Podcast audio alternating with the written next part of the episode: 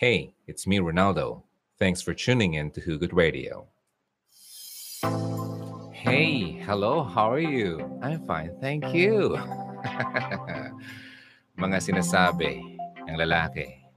Okay? Kapag sinabi niya to sa'yo, kahit isa man lang dito, okay? Maaring siya ay nagloloko sa'yo. Okay? Join me now. Tagal natin di nagkita-kita ha. Ayun. Unahan ko na kayo ha. Kung nagmamadali kayo at replay viewer ka, asahan mo matatagalan tayo. Okay? But huwag niyong kalimutan, may fast forward naman. Okay? Kung natatagalan ka, hindi ito para sa iyo. Okay? Matulog ka na lang. okay, wala magbumura ha. Sabihin mo naman, ang tagal-tagal ko niyan. Ito po talaga ang format ng uh, Hugot Radio. Okay? So, kung hindi po talaga kayo makasabay dito at inyong masakyan ang uh, format, ibig sabihin ay hindi po talaga ito para sa iyo. Okay? Nanunungit na. Nang, nag, nagsusungit na ba ako? Baka ilang beses na kasi tayong uh, uh, medyo pinagmumura dahil sa sobrang uh, pagmamadali ng mga hindi mapakali at uh, gustong uh, pasok agad. Hindi man lang yung hintayin na sa tamang oras para walang sabit. Okay? Alright, teka lang. Ah, yung topic natin na kaka-join nyo lang. Thank you so much for joining. Paki-share at pakisabi sa mga kaibigan. Oh, naka-live ako. Naka-live si uh, uh, DJ Ron to Ron. Uh, itong uh, first few minutes natin ay uh, introduction at hinihintay kong dumami. Uh, nandito na, nasa 100 na tayo. And I'm sure mas marami pa yan maya-maya ng konti. Ang topic natin ay kapag sinabi ito ng partner mo, okay, uh, kung ang partner mo ay sinabi nito kahit isa man lang dito sa sasabihin ko, he might be or he might uh, cheat on you. Okay? Pwedeng mag-cheat siya or pwedeng nag-cheat na siya. Okay? So, gandang topic to, no? Tagal natin di nakita-kita. Wow, sobrang busy ko kasi. Kaya alam niyo na, bihira tayo makapag uh, uh, live. At uh, paki-forward na lang sa mga replay viewers, ha? Uh, kung nagmamadali kayo, meron fast forward ang YouTube. Uh, huwag kayong magmadali kasi kapag minamadali kasi, diyan kayo nagkakamali. Kaya tingnan nyo ang nangyayari sa buhay nyo. Okay? Sobrang kamamadali nyo, edi napili nyo bumi. And uh, kung uh, napipikon kayo sa akin, ah, hindi ko na po yung problema. Walang pikon, okay? Ang pikon ay laging talo. Okay, tayo ng sigaw, ang sigaw ng sambayanan. Alam niyo yan. Bata pa ako nun eh. Hoy! Gising! Okay, wait lang. Maraming salamat. Okay. Kapag kayo ay pumasok na sa isang samahan o relationship, alam mo, ang cheating kasi napaka... Ay, nako, kahit kailan, hindi yan magiging maganda. Alright? Walang room or walang uh, space ang infidelity or ang pagiging unfaithful sa isang uh, romantic relationship. Okay? Hey, it's me, Ronaldo. Thanks for tuning in to Hugot Radio. I know, I know. Tanggalin ko nga to. So, sabi ko nga, walang room sa isang romantic relationship ang pag-cheat. Alright? Sino bang gustong uh, lokohin ng isang uh, kasintahan? Di ba wala? Okay? Now, yan okay. Okay? Sino sa inyo ang gusto? Ah, kakaiba ka. But alam nyo kasi, it still happens. Nangyayari yan, okay? So, kailangan mong i-brace ang sarili mo at maghanda ka. Okay? At uh, tignan mo itong mga signs na posibleng uh, mangyari o sabihin niya sa'yo dahil siya ay may balak ng mag-cheat or siya ay nag-cheat na. Okay? Kapag pumasok ka sa isang relationship, ang um, siyempre tinitignan mo na yung kagandahan ng taong yon, yung magandang mangyari sa inyong dalawa, mga ganon, di ba? At nag-assume ka na ito ay magiging tama at uh, well, happy ever after. Parang uh, uh, ano lang, pelikula lang, di ba? And kaso, uh, sa katotohanan kasi, posible talaga na ang isang tao na mahal na mahal mo ay uh, ibibitray ka. Alam mo nga eh, kahit nga si, uh, si Christ ay uh, binitray siya ng kanyang uh, isang kasamahan. Okay? Kaya nga nauso ang pangalang, uh, ang tawagang Judas. Judas ka! Okay? Kasi si Judas ay ang uh, nagbitray kay Jesus Christ. Na kung ang uh, si Christ nga ay uh, binitray, ikaw pa kaya? Okay? Tayo pa kaya? So mangyayari at mangyayari yan. Now, number one. Okay? O, oh, di ba? Number one na tayo kasi alam kong atat na atat ang iba dyan. number one. Ito, sabihin niya sa'yo. Alam mo, kung ako ay mag-cheat sa'yo, anong gagawin mo? Ay, ay, ay. Kapag tinanong ka ng uh, boyfriend mo niyan or girlfriend mo, asahan mo. Okay? Mga hypothetical, hypo, hypothetical questions. Okay? Nagmamanifest yan na ang, uh, ng, ng, sabi nga ay, ang biro daw ay uh, kalahati niyan ay totoo. Okay? Parang ganon. So kapag may mga hypothetical questions siya, kagaya nitong sinabi ko, kung mag-cheat ako sa iyo, ano ang gagawin mo? Okay? Huwag mo daw itong i-take lightly. Okay? Na yung parang wala lang, uh, titignan mo na parang ah, baka nagbibiro lang siya or tinatanong ka lang, huwag mong i-take that very lightly. Kasi it means na ang partner mo ay posibleng nag-engage na siya okay, sa isang uh, pag-cheat. Okay? Or nag-iisip siya ng actual cheating sa'yo. Nakuha niya ako? Kapag tinanong ka ng ganyan, dalawang klase yan. Posibleng ginagawa niya or nagbabalak na siyang gawin yan sa'yo. Hi! Sino sa inyo ang mga nasabihan na niyan? Yung mga hypothetical question.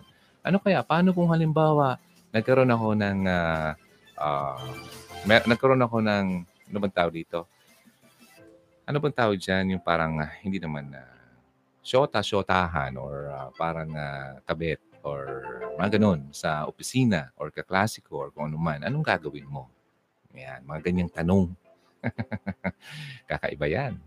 Ayun, so that's number one. Okay lang ba kayo? Ha? Huwag kayong, ma- huwag kayong malungkot ha. Walang malulungkot. Bawal lang malungkot dito. Bawal magalit. Uh, pwede naman kayong magalit. Basta huwag kayong manakit. Okay? Sabihin nyo dito sa comment section, wag lang magmura, ha? Bawal lang magmura kasi ibablock kayo ni YouTube. Alright, so that's number one. Okay ba kayo? Na-miss nyo ba ako? Next naman. Wow naman. Ako nga eh. Actually, Sunday bukas, may ipiniprepare akong ano, um, uh, sermon para bukas. Okay, kaya uh, kanina nag-post ako ng uh, video, yung mga apps ng Hugot Radio, yung tatlo. Okay, yung Hugot Radio Online Radio, yung may music. Hugot Radio channel natin at yung Hugot Radio podcast. Kung hindi ka makapanood ng video, yung audio part nito ay ginagawa kong podcast. So yung pinost ko kaninang video, panoorin nyo na lang para magkaroon kayo ng mga applications na yon sa yung phone. Okay? So yan ang number one. Uy, sige. Mamaya basahin ko yung mga greetings nyo. Number two tayo. Oh, naalala ko to, number two. Tatanungin ka, uh, babe, kamusta naman tong gupit ko? Bagay ba sa akin? uh, bakit ko yun natanong? Ah, what do you think of my new haircut? Mm. Ayun. Kung ang partner mo daw ay uh, biglang nagbago, ah, yung parang napaka-dramatic change sa appearance niya. Uh, halimbawa, yung gupit, okay? Or pag-aayos ng kanyang damit or kung babae man yan, ikaw lalaki na nanonood, biglang nag-make up. Dati hindi naman. Biglang nag-lipstick. lipstick. Naalala ko kanina. Bumili ako ng lipstick ni mama. Kanina lang. Ah, hindi ko dala dito. Nandun sa baba. Ah, basta sabi ni ma, ah, bili ka ng, uh, bili mo ako ng lipstick. Uh, yung light. Kahit anong kulay, basta yung, kahit anong kulay. Uh, yung light daw. Light pink or uh, brown, dark brown, something like that. Eh ako, hindi ako marunong talagang magpili niyan. So nagpa, nagpatulong ako doon sa babae. Then uh, sabi ko, uh, meron ka ba ganitong uh, kulay na sinasabi uh, ng nanay ko? Kasi uh, sinabi ko yung edad ng nanay ko. In fact, pinakita ko pa nga, may mga picture. Nakita mo yan. Ayan, iba-ibang kulay na nilagay niya sa kanyang arm or sa wrist para makita yung uh, iba't ibang kulay. Alam mo na, tinetest niya dito, nilagay niya dito. So sabi ko, ano, yung uh, light pink daw. Okay, may napili naman ako. So, sabi niya, okay na to. Okay, sige, binayaran ko na. Tinginan sa akin yung ano. Hindi ba niya alam, kinanay ko yon Tapos sabi ko, ah, kasi mamayang gabi, eh, maglalam, naglalamyerda kami ng mga mga kabarkadahan. Tingin na yung babae. na-turn off. Ay, nakabuhay. So, yun. Pumunta na ako doon. Binayaran ko na doon sa counter. Uh, okay, then, uh, sabi ko, ano, gagamitin ko kasi. gagamitin ko mamaya. Okay. Uh, hindi sila maka, hindi sila makaana eh. Pero anyway, sabi ko sa nanay ko yan. Okay, de, naka, nakahinga sila. Ay, salamat. okay, so going back, kung bakit ko nasabi yung uh, um, lipstick. Kasi yung ex ko noon, bigla siyang, one, yung, na-share ko na to minsan eh. Yung mga times na, siguro mga nasa third year na kami, hindi naman siya, hindi naman siya para ano ganyan, ganyan. Tapos biglang, wow. Sabi ko pa nga sa kanya, nag-meet uh, kami sa isang uh, pizza uh, parlor. Sabi ko, wow. Parang napawa ko talaga sa kanya. Then syempre, akala ko, ginawa niya yun para sa akin. So, masaya naman ako. Kumain pa kami. Tapos, uh, kaso nung time kasi niya, medyo gumaganyan-ganyan kami. Hindi ko alam na yung reason pala kung bakit kami gumaganyan-ganyan kasi may kaganyan-ganyan na siya. Ay, nakong buhay ko.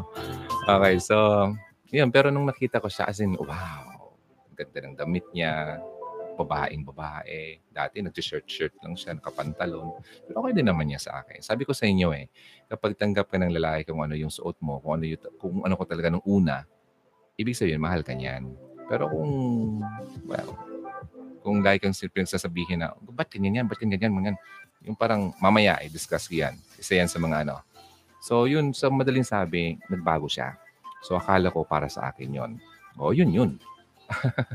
kaparehas siya nitong number two. Okay? Um, tapos tatanungin ka, kumusta naman itong damit ko? Bagay, bagay ba sa akin? Ganyan. Kung lalaki naman, uh, babe, kumusta naman itong uh, haircut ko? Uh, okay ba?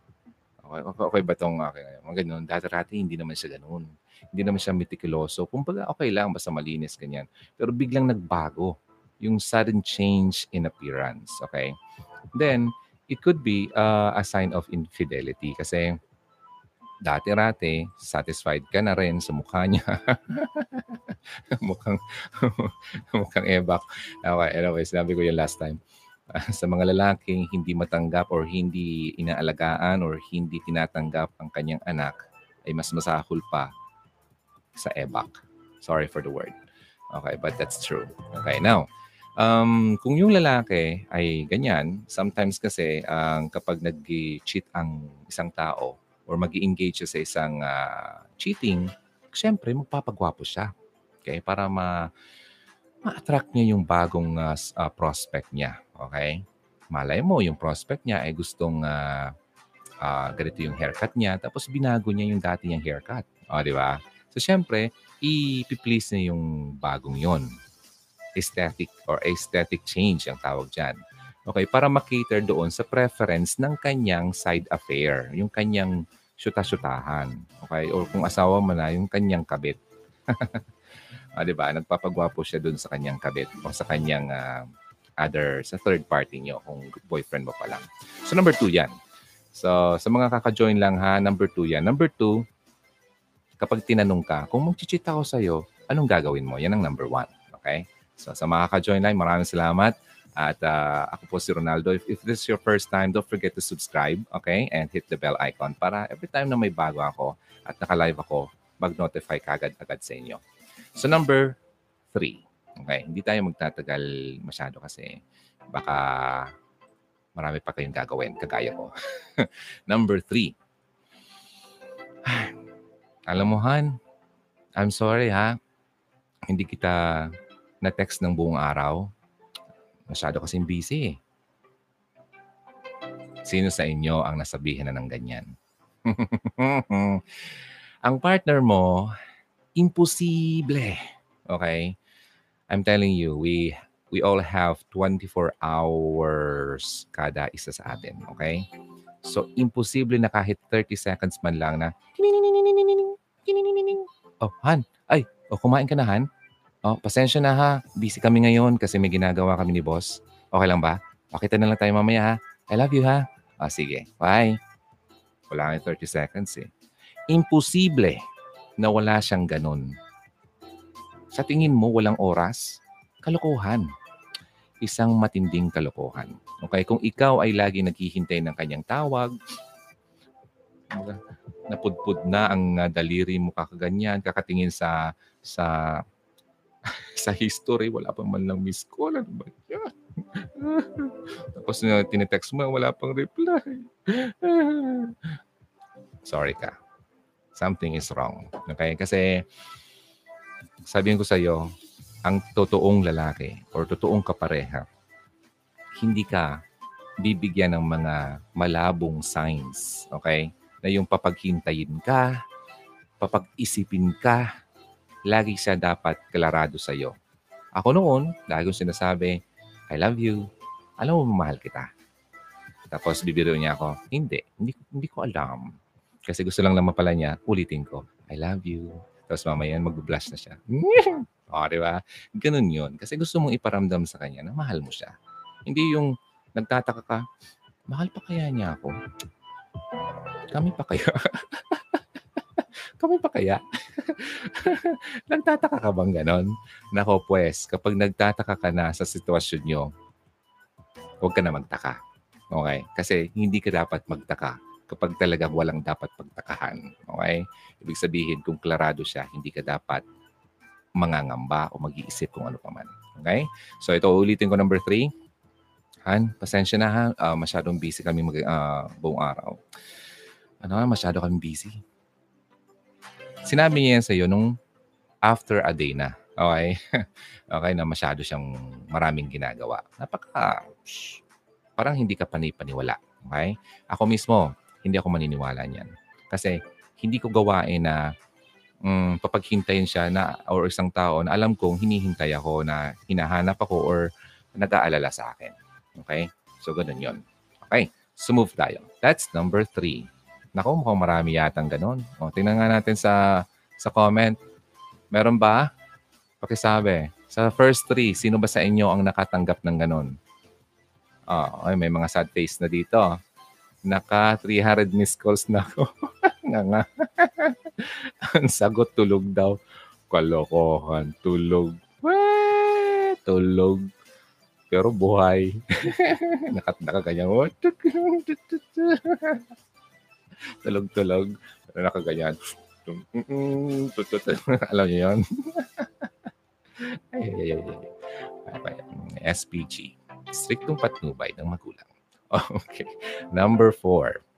Okay, wait lang ha. Pwede bang isang segundo lang, isang segundo lang. Papalakasin ko lang ang aking ang aking uh, bagyo dito. Wait lang ha.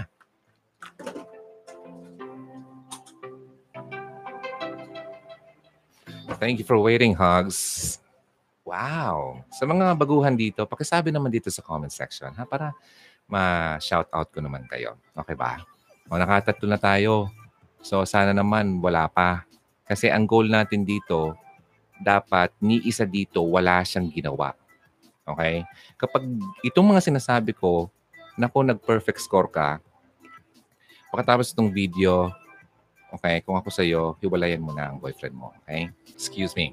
Kasi po, something is really wrong. Okay? Isa nga lang dito sasabihin ko, something is wrong na. Okay. Now, let's move. Number, ay, number four, ayoko nito.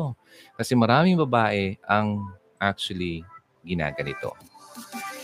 Kakawawa naman kayo. Huwag naman kayong masyadong ano. Pag ganito ha, kapag ginaganyan na kayo ng lalaki, Pwede ba, uh, ladies, ang mahalin niyo naman ang sarili niyo, okay? Wait lang. Gusto ko tong uh, gusto ko itong i-share dito sa Facebook. Ah, baka naman sabihin nyo kung ano-anong sinasabi ko, hindi ko agad uh, dinidiretso. Ako, talagang hina-high blood nyo ako, ha? Mga, mga reklamador dyan, ha? Nakikinood na lang nga kayo. Fast forward nyo na lang, okay? Hindi naman ako galit. Uh, dinadaan-daan ko na lang sa ganyan. Drama-drama lang. Hindi naman ako galit sa inyo. Naintindihan ko, yung iba kasi masakit yung chan, masama yung kinain, so kailangan pumunta agad sa CR, so kailangan magmadali. So okay lang po yun. Okay? Number four. Sinabi niya ba ito sa'yo? Kapag sinabi niyo ito sa'yo, pambihira, you're so stupid. Ano na, pakabobo mo. Tanga-tanga mo kaya? Sino sa inyo nasabihan ng ganyan? Tanga-tanga mo? Bobo mo? PIPI? Sino? Sino ang pinag sino ang minumura? Sino ang uh, binubuli? Sino ang sinasaktan? Sino ang kahit word lang, kahit hindi physical, kahit salita lang, sino sa inyo ang ginaganyan ng lalaki? Insulting, okay? Iniinsulto ka, alam mo napaka malalayan, okay? Uh, hindi yan pwede. Okay? Kahit anong senaryo, hindi niya pwedeng dapat gawin yan. Okay? Ang uh, kapag nasa relationship ka, walang room ng pangbabastos at pangiinsulto galing sa iyong uh, kinakasama. Hindi niya dapat gawin yan. It's never a good thing daw, okay, na ang partner mo ay uh, openly insulting you. Yung ibig sabihin, alam mo, ang masama na nga, di ba? Masama na nga yung iniinsulto ka kahit kayong dalawa lang. Pero mas masama din kapag iniinsulto ka yung marami nakakakita at nakakarinig. Okay? Yung uh, openly insulting you sa sa harap sa harap ng ibang tao. Okay? Alam mo, ibig sabihin lang niya na masyado siyang ano bang tawag dyan sa Tagalog? Yung parang inis na inis Parang ganun. Yung parang wala na. He's so sick of you. Parang gusto na niyang ikaw ay itapon. Gusto na niyang ikaw ay, uh, ah, sana mawala na sa buhay ko. Tanga-tanga. Mga ganon. Hindi, hindi pwedeng ganun. Okay? Walang uh, matinong lalaki at walang uh, lalaking totoong nagmamahal ang ginaganyan ang kanyang kasintahan o kanyang asawa lalo na. Asawa na. Diba? Isa na kayo. Kung minura niya ang asawa niya, parang minura din niya ang sarili niya kasi isa na kayo. Hindi na kayo dalawa, kundi isa na kayo. You're no longer two, but you're already one. Pinag-isa na kayo. Okay? Kaya kayo mga babae, ladies, lagi yung iisipin na mahalaga ka. Precious ka eh. Alam mo, wala akong precious na bagay dito na maipakita sa inyo. Wala naman akong sing-sing kasi di pa naman ako kinasal. Wala naman akong brilyanting... Uh... So, anything na precious, mas precious ka pa doon. Okay? Wala talaga. Okay, ay, meron pala dito. Yung yung yung bato ni Darna. Ito, itim. Yung kalaban ni Darna. Ayan. Nilalagay yan sa bibig. Tapos lalabas sa puwet. okay, joke lang. Uh, basta ha, mas precious ka sa mas precious na mga bagay na nakikita mo sa mundo. Alam mo kung bakit? Kasi ginawa ka ng Panginoon.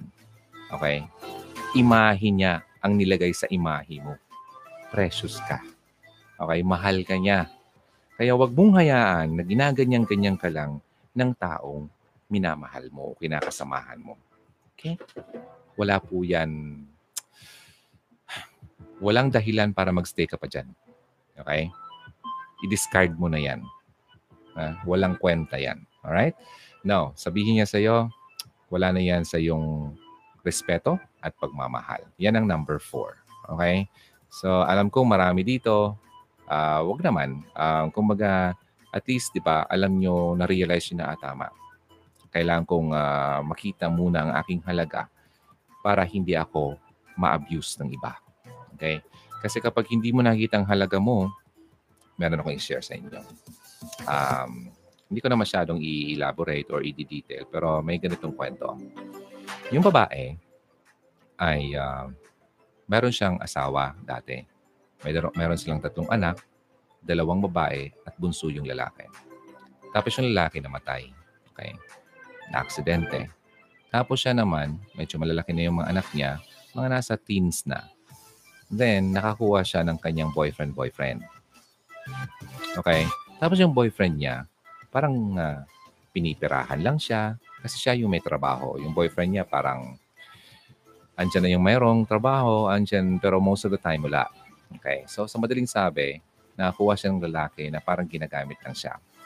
Ngayon, itong mga anak niya napunta sa lugar ng lalaki kasi doon nag-aaral. Pinatira niya muna yung uh, yung anak niyang una, yung yung yung bunso pala, doon sa lalaki, yung lalaki. At kapag yung lalaki niya ay uh, galit at nag-aaway sila, pati yung anak ay dinadamay. Okay?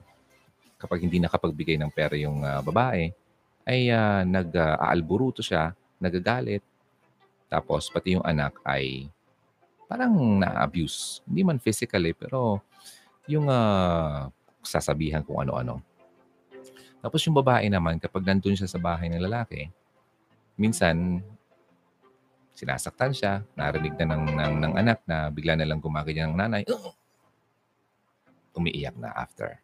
So, ibig sabihin, sinasaktan siya. Tingnan mo to ha. Kung bakit ko nasabi to sa'yo. Kasi yung babae, hindi niya nakikita ang halaga niya.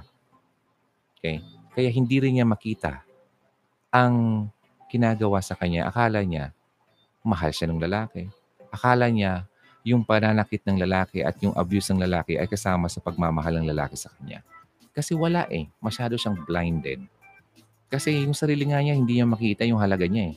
Eh paano pa niya makita yung talagang worth, di ba? So hinahayaan niya lang gawin yun ng lalaki yun sa kanya.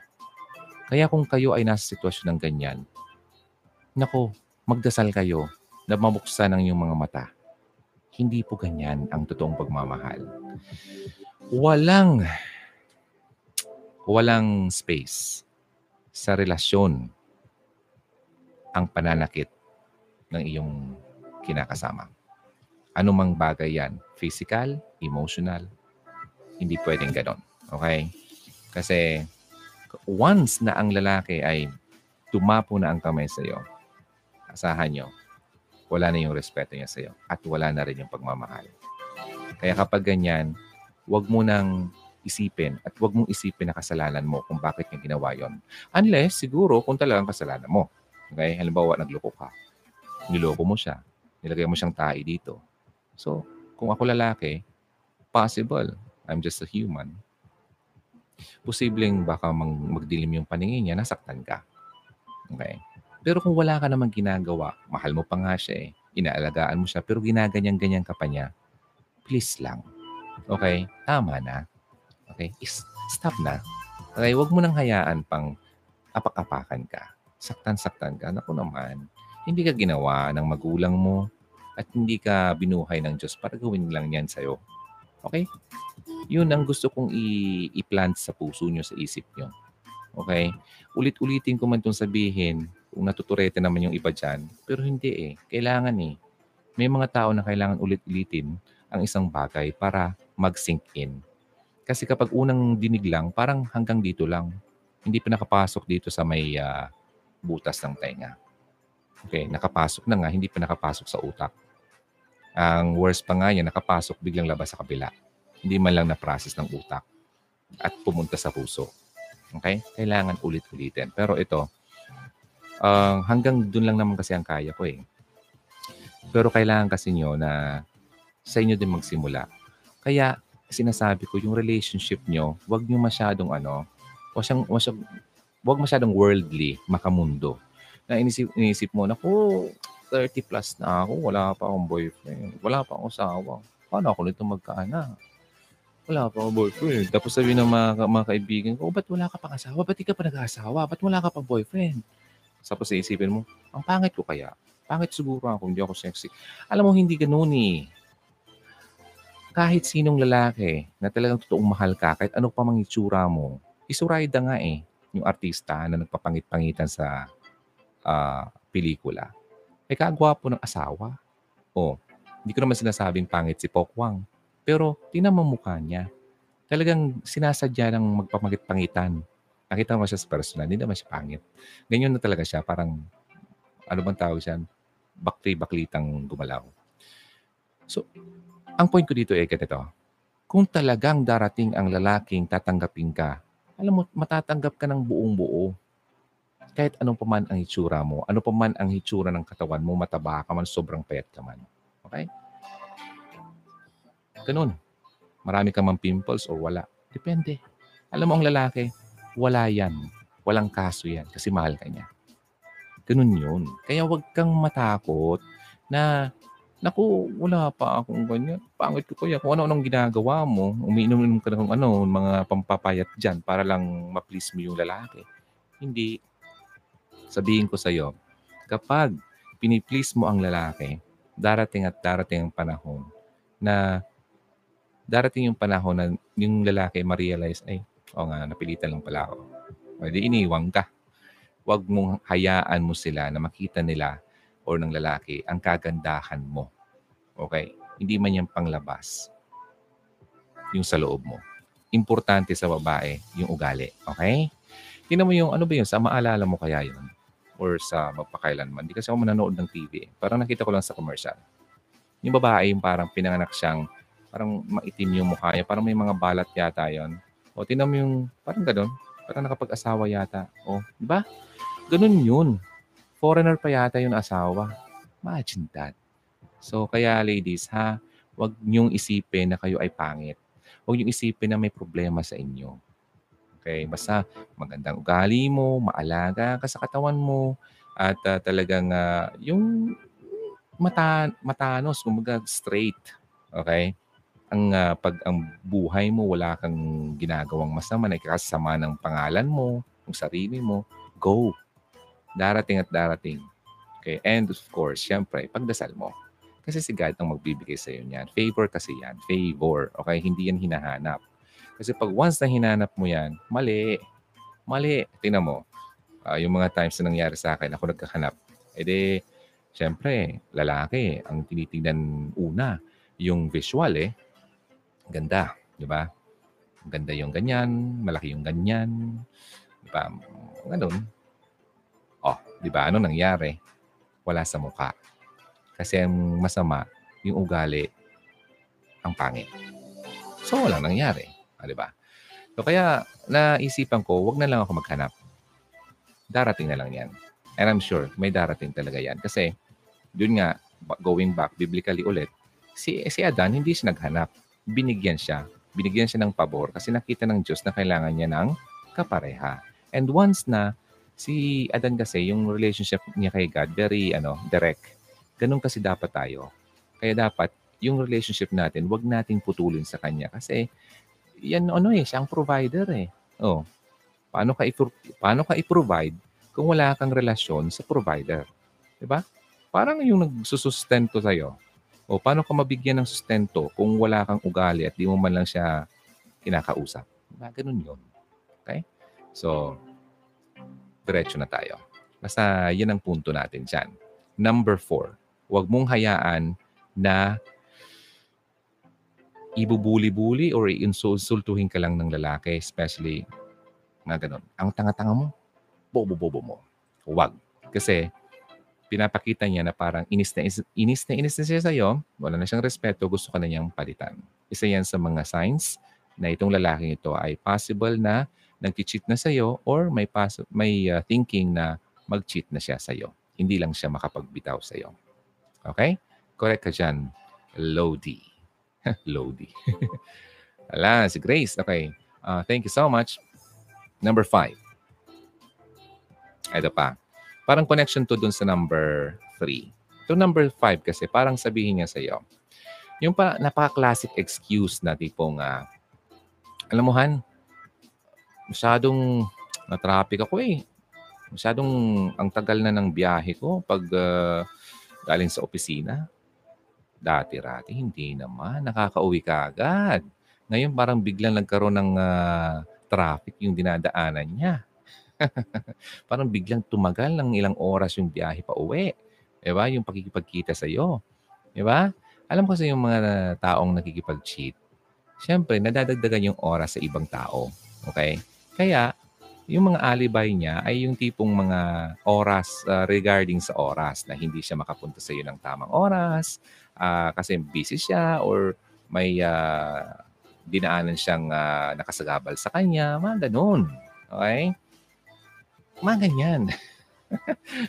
Ayoko nang pahabain kasi naranasan ko itong mga ganito eh. Okay, mga alibis na lang. Okay? Uh, tatandaan nyo ha, kung hindi naman siya ganyan dati at biglang nagbago, especially sa mga uh, yung oras ng pagkikipag-join uh, sa iyo, pagkikipagtingin sa iyo, or magkipag-date sa iyo, ay biglang hindi na siya consistent, nalalate na, or hindi mo, mas worse pa nga yan, hindi ka na sinisipot. Okay. May problema na dyan. Okay, number five yon. Okay, number six. Kalahati na tayo. Itong number six naman, um, sasabihin niya sa iyo, siyempre nag-uusap-usap kayo, no? And napunta yung usapan niyo sa isang sa isang magkasintahan na uh, halimbawa sa kaibigan mo, uh, nag-cheat yung uh, boyfriend ng kaibigan mo. Tapos siyempre, kinukwento mo sa kanya. Tapos sasabihin niya, alam mo siguro, kaya naman siguro siya nag-cheat kasi ganito. Ah, nagets niya ako.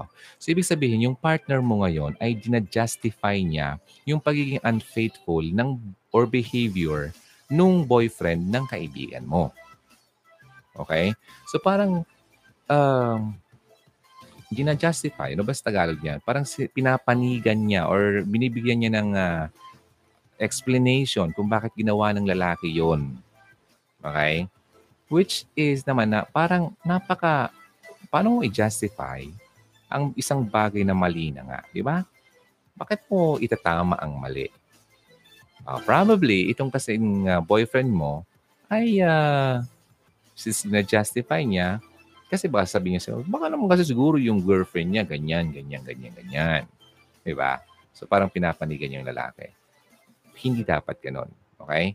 So kasi parang sinasabi niya, kasi kung hindi niya i-justify, parang parang i-atakehin niya yung sarili niya. Kasi ginagawa na rin niya yun. Or possible, kung hindi pa niya ginagawa, parang plano niyang gawin sa'yo. Okay? So, nakuha niyo yung punto ko doon.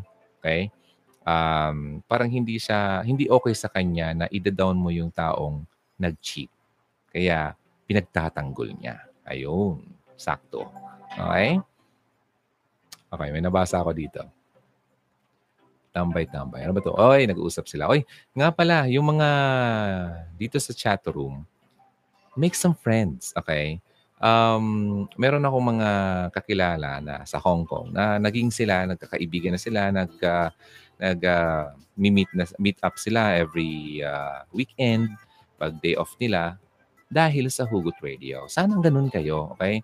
Dahil sa Hugot Radio, nagkaroon kayo ng kaibigan na pwede niyong makasama at uh, yung kasi kapag may mga problema kayo, may, may makakausap kayo, may uh, mahingian kayo ng tulong.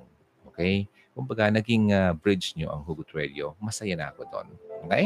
So, dito sa chat room, habang nakikinig kayo, pwede kayo mag-usap-usap dyan. Alright? Na sa mga replay viewers, pwede naman kayo doon sa comment section. So, yun yung number.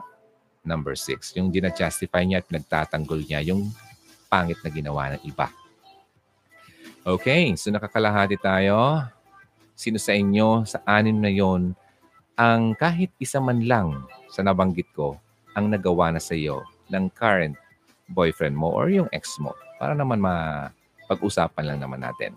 Hi DJ, sorry, uh, sorry, late ako. Okay lang. Sa mga kaka-join lang, mabilisan, i-recap ko from 1 to 6.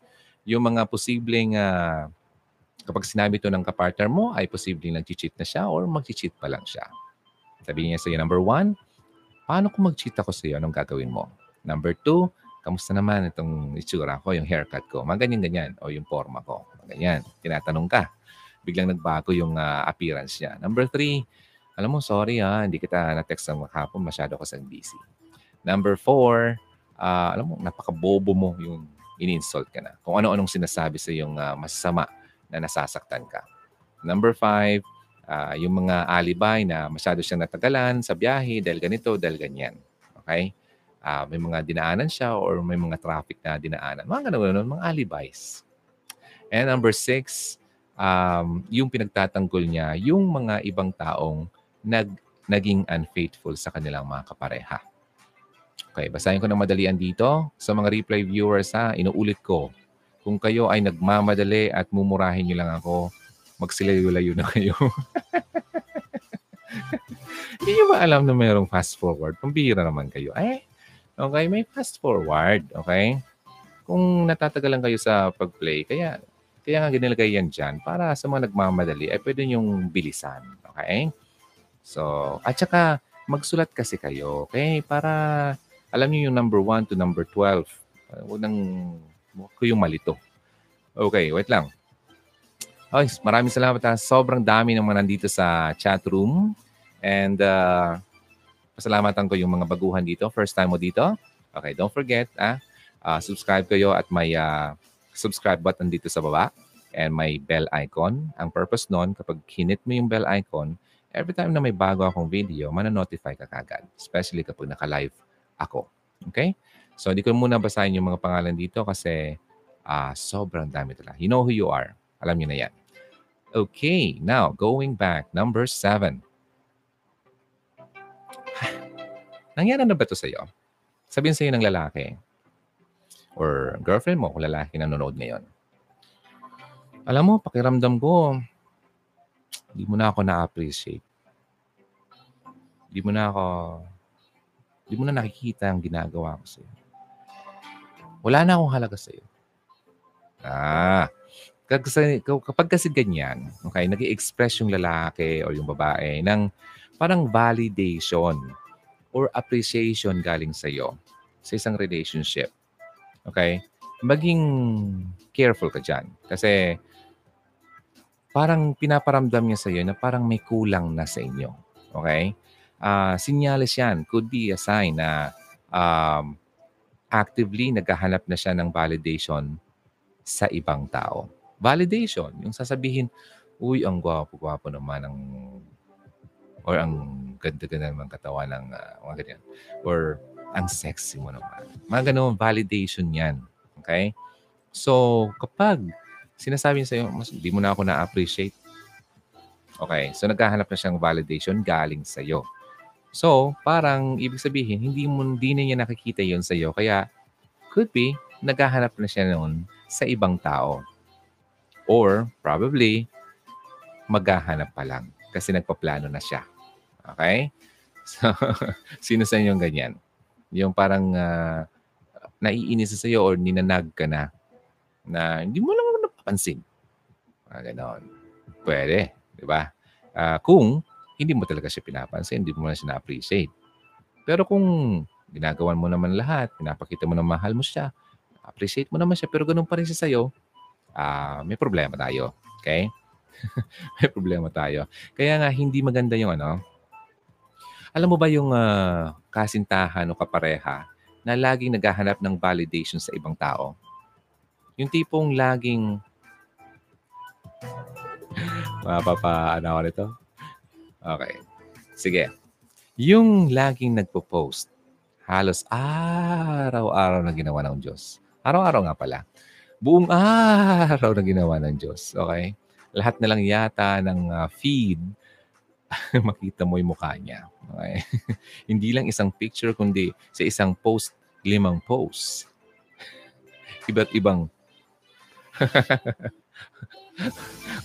Iba't ibang mukha. tapos, hihintayin niya na kung may nag-like sa kanya. Uh, tapos kapag ang konti nag-like, may inis na siya. Maghapon na naka, nakaganyan, nakakunot na yung ulo, yung mukha konti man lang yan nag-like. Wala mo lang nag-like. Zero like.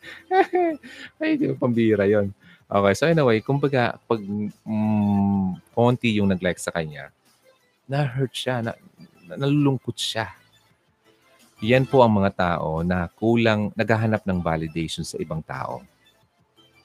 Kung, kung ganyan ka, I'm sorry, pero kailangan mong baguhin yan kasi turn off po yan sa lalaki. Okay? Kasi hindi mo kailangan ng ganun. Ibig sabihin, napaka KSP mo, napaka insecure mo. Walang sino mang lalaki or tao kung babae ka, walang sino mang lalaki. Kung lalaki ka nanonood, walang sino man ang babae. Kung ikaw yung insecure na lalaki, ang gusto makisama sa iyo. Gusto ng kapareha na nakikita ang kanyang kapareha ay napaka-secure, napaka-confident. Okay?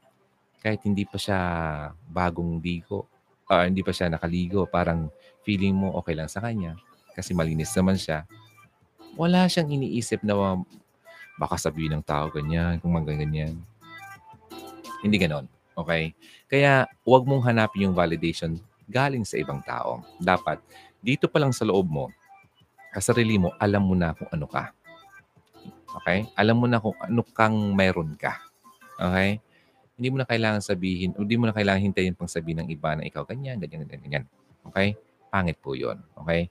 Sa tingin mo lang ay nilalike ka, sa tingin mo lang ay nagko-comment, ay, ang ganda naman niya, ay, ang sexy. Yung classmate, grabe, lalong gumaganda. Ganyan. Sa tingin mo lang. Pero, I'm telling you, sinabi lang nila yan sa'yo para gumaan lang pakiramdam mo. Pero deep inside of those ano people,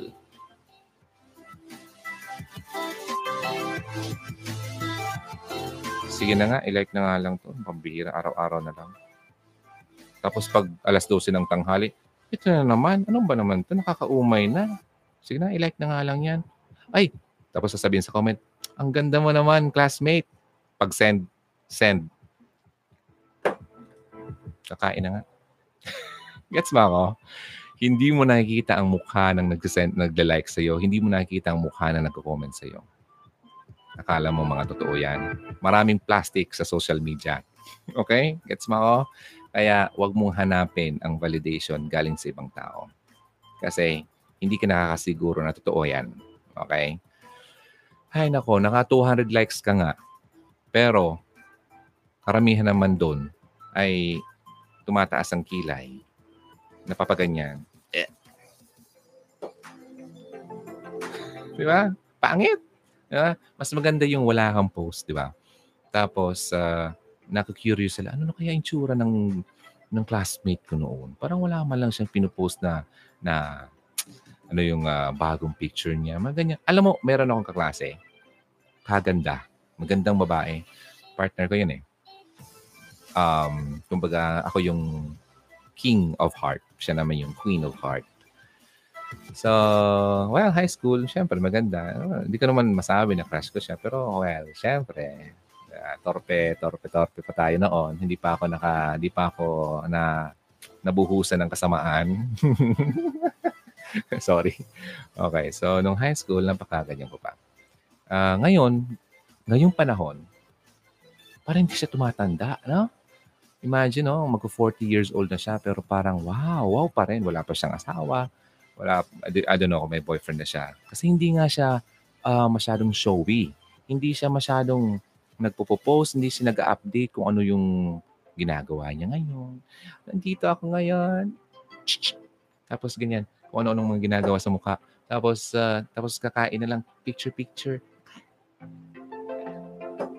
Di ba? Pangit. Pangit kaya. Pag nakakita ako ng ganyan, wala na. na, na punta ako dun sa tatlong uh, dots sa, sa, sa right hand, uh, sa right portion. Hide this post. Much worse, punta ako dun sa profile ma, unfriend. Nakakaumay. Okay? Please lang. Okay? So, yun. Going back dun sa klasiko, alam mo, wow. Believe na believe ako sa kanya. Yun ang totoong maganda. Okay? Hindi niya kailangan ipamukha na siya ay maganda. Hindi niya kailangan na ipakita sa tao na siya ay confident. Ganun. Ako na nga lang nagtataka kung bakit eh. Pero ngayon ko lang, na-realize ko nung nakaraan, sabi ko, oo nga, talagang itong taong to, alam niya kung talagang ano ang meron siya. Hindi niya kailangan pang mag, makipagpaligsahan sa iba. Di ba? Nakita niya yung uh, ibang babae na nagpo-post. Ah, po-post din siya. Kasi nakipagpaligsahan siya. Di ba? Pagandahan. Bibili, pupunta sa, sa mall, mag-fit doon sa fitting room, pipicture-picture. Tapos, lalabas. Okay na po, miss. Thank you. ah, sino may... Ay, sorry naman. sorry naman. Baka may tamaan dyan. Baka mabawasan tayo ng viewer. Okay, so sinasabi ko lang, okay, di mo kailangan gawin yon kasi maganda ka na. Okay? I'm telling you, tingin mo man sarili mo hindi ka maganda, pero sinasabi ko sa'yo, meron kang kagandahan na hindi mo nakikita. Okay? At makikita at makikita yan ng lalaking nararapat sa'yo. Huwag kang magmadali. Okay? Parang panonood lang ng Hugot Radio video. Masyado ka nagmamadali. Hindi mo tuloy nakukuha yung mga magandang sinasabi ko dito na dapat mong mapakinggan at matutunan dahil sobra ka nagmamadali. Okay? Kaya po matagal ang Hugot Radio kasi marami akong ini-input dito na dapat yung mapakinggan. Okay? Hindi yung basta-basta. Narito ang uh, labing dalawang uh, mga bagay na sinasabi ng lalaki na uh, uh, senyales na nag-cheat siya. Number one. Number two. Number three. Hanggang sa number 12. And then, bye. Sige. Bahala kayo sa buhay nyo. Good night. diba? Hindi ganun. Okay? Kung hindi nyo kayang uh, maghintay, pasensya na po. This is not your place. Okay? This is not the channel. This channel is not meant for you, kumbaga. So yun, maraming salamat. Basta huwag niyong kalimutan, may fast forward yan kung gusto niyong magmadali. Number, asa na tayo? Okay, number seven yung kanina. Hindi mo na ako na-appreciate. Hindi mo na ako napapansin. Mga ganun. Validation. Okay. Number eight. Ako, tinanong ka na ba ng lalaki ng ganito? Niloloko mo ba ako? Siguro may may shota ka dyan sa opisina niyo. Pinagluloko mo ba ako? Patingin nga ng cellphone mo. Ah, okay. Kumbaga yung lalaki na tinatanong ka kung nagluloko ka ba sa kanya. Kung ang partner mo ay tinatanong ka ng ganito, kung niloloko mo siya, nang bigla-biglaan na lang. Out of the blue eh. Okay? Then, that might be a bad sign. Okay? Kasi, it means to say na itong taong to ay nag-cheat talaga sa iyo. And, he is assuming na ganun din ang ginagawa mo sa kanya. Yan ang sinasabing takot sa sarili niyang anino. Okay? Sa sarili niyang pinaggagawa. Alam mo ang taong masyadong mapagduda, ay siyang gumagawa ng kabulastugan. Okay? Kung ano-anong gina, sinasabi sa iyo, pinagdududahan ka ng ano-ano-ano. Yan pong taong yan ay nagluloko sa iyo. Kasi takot siyang gawan ng isang bagay na ginagawa din niya sa iba. Nakuha niyo ako? So, sino yan? Totoo po yan, DJ. A big true po. Totoo nga. O, oh, di ba? Ako! Sino sa inyo ang nakaranas ng ganito? Yung pinipilit ng lalaki na malaman kung ikaw ba ay nag-cheat sa kanya. Ibig sabihin, siya ay gumagawa nun sa'yo. Yan ang pangwalo. Number nine. Okay. Ay, alam mo, bakit mo ako laging tinatanong kung saan ako pupunta?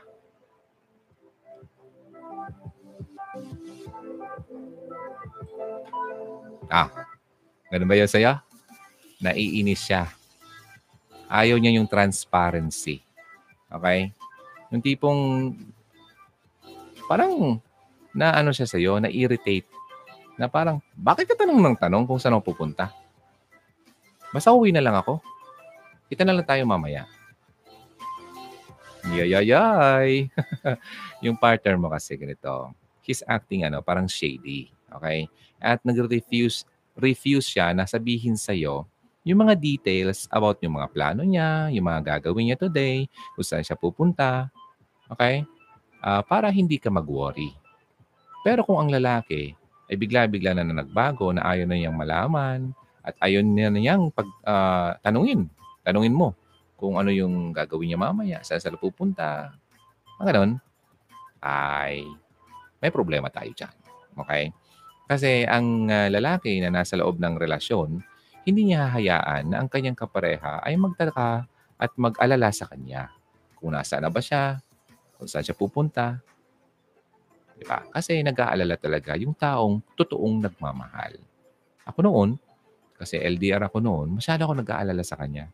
To the point na parang masyado na ako ano, at least siya sumasagot.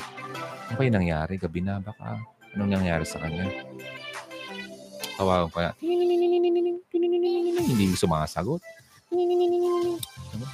Tapos titingnan ko yung ano, kung baka may nag ano, may nag-post na siya ng update niya, wala pa.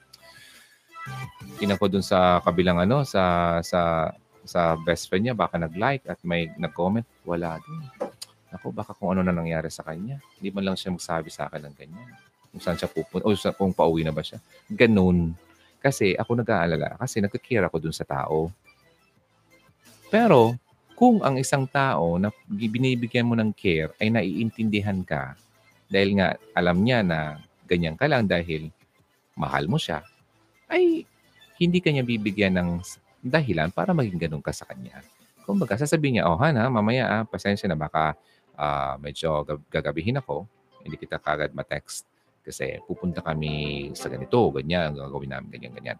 Para bibigyan ka na niya ng uh, kailangan mong i-expect. Setting expectation ang tawag dyan. Alright?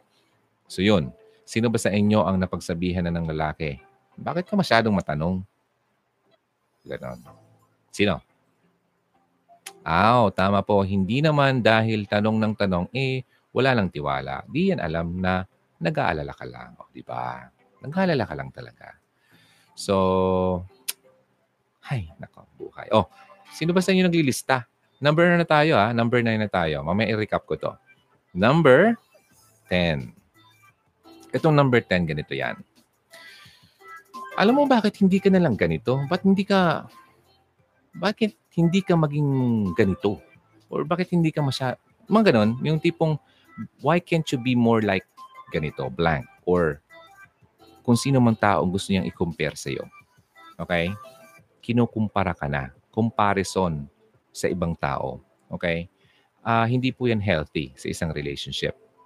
Hindi niya kailangang ikumpara ka sa iba kasi in the first place, kung bakit siya pumasok sa isang relationship dahil tanggap ka niya kung ano ka, kung ano yung kakayahan mo, ano yung weakness mo. Kasi nobody is perfect. Now, kung dumating sa punto na siya ay uh, nagsasabi na kung ano-ano na kinukompare ka na sa iba, okay, possible na itong kasintahan mo ay meron ng ibang nakikitaan nung hinahanap niya sa iyo. Kaya ikaw ay kinukumpara na niya sa iba. Bakit hindi mo kulutin yung buhok mo kung yung pala yung chami-chami niya ay kulot? Kasi mahilig siya sa kulot. Bakit hindi mo pa-straight yung buhok mo?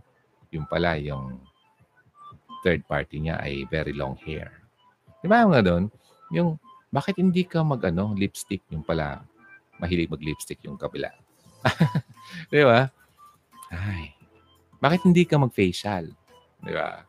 Yung pala, lagi yung sinasamahan sa dermatologist. Ay, ay, huli ka. huli na. Okay, sige. Oh, sino? Sino po sa inyo? Ah, interact dito sa comment eh, sa, sa chat room habang naka-live pa tayo.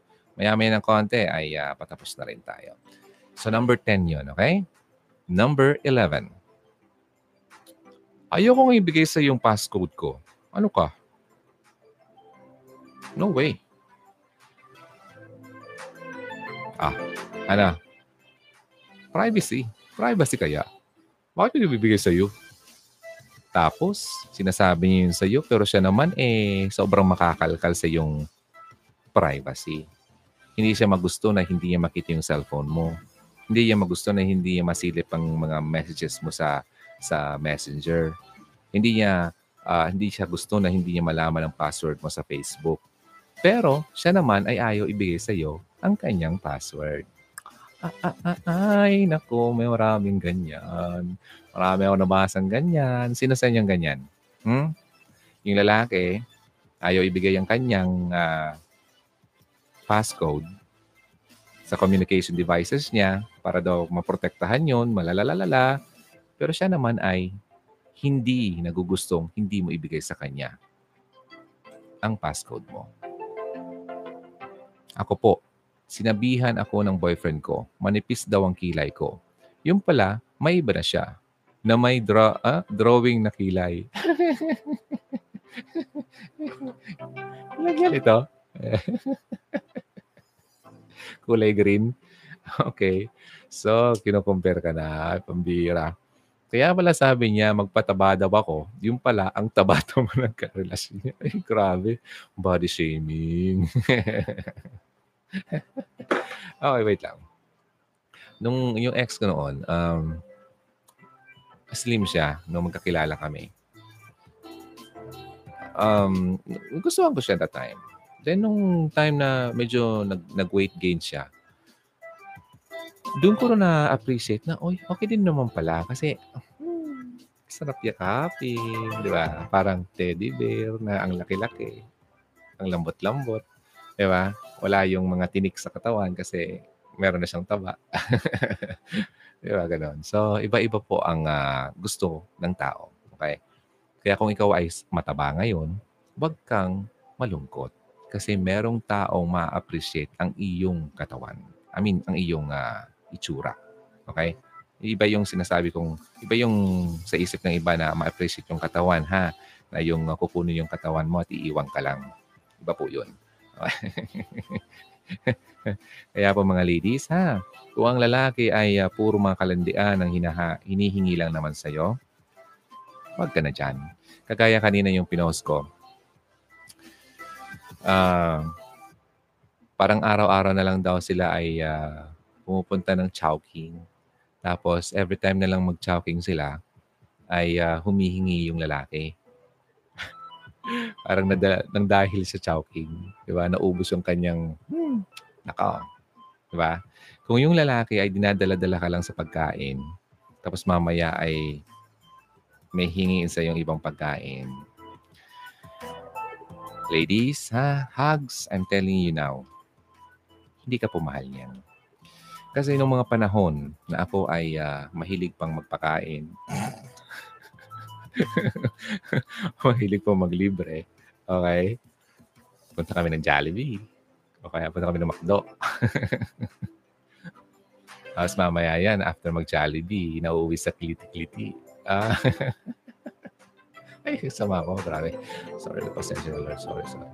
Sabi, hindi na pa ako ganyan. Okay, so, eh, syempre, busog na eh. so, ladies ha, natatawa lang ako kasi uh, alam ko yung mga ganyang mga estilo. Kasi hindi na ako hindi na ako ma hindi na ako madadala sa mga ganyang story. Okay? Kasi gawain ko po 'yan eh. Okay? Kaya kung ang lalaki ay ganyan, please lang, okay?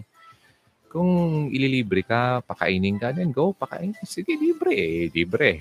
Uh, sige, chowking kayo, magloriat kayo dyan. Okay, mag-showpan kayo dyan. Basta wala na kung ano-ano pa mang mga extracurricular after ng uh, kainan sa loob ng restaurant. Ha? Kasi baka kanyan, uh, pupunta ka ng chowking, tapos paglabas ng chowking, biglang liko dun sa namumulang uh, pintuan na may babaeng nakaganyan. Alam niyo yun? Sige pakisabi dito. Kung sino nakakaalam nun.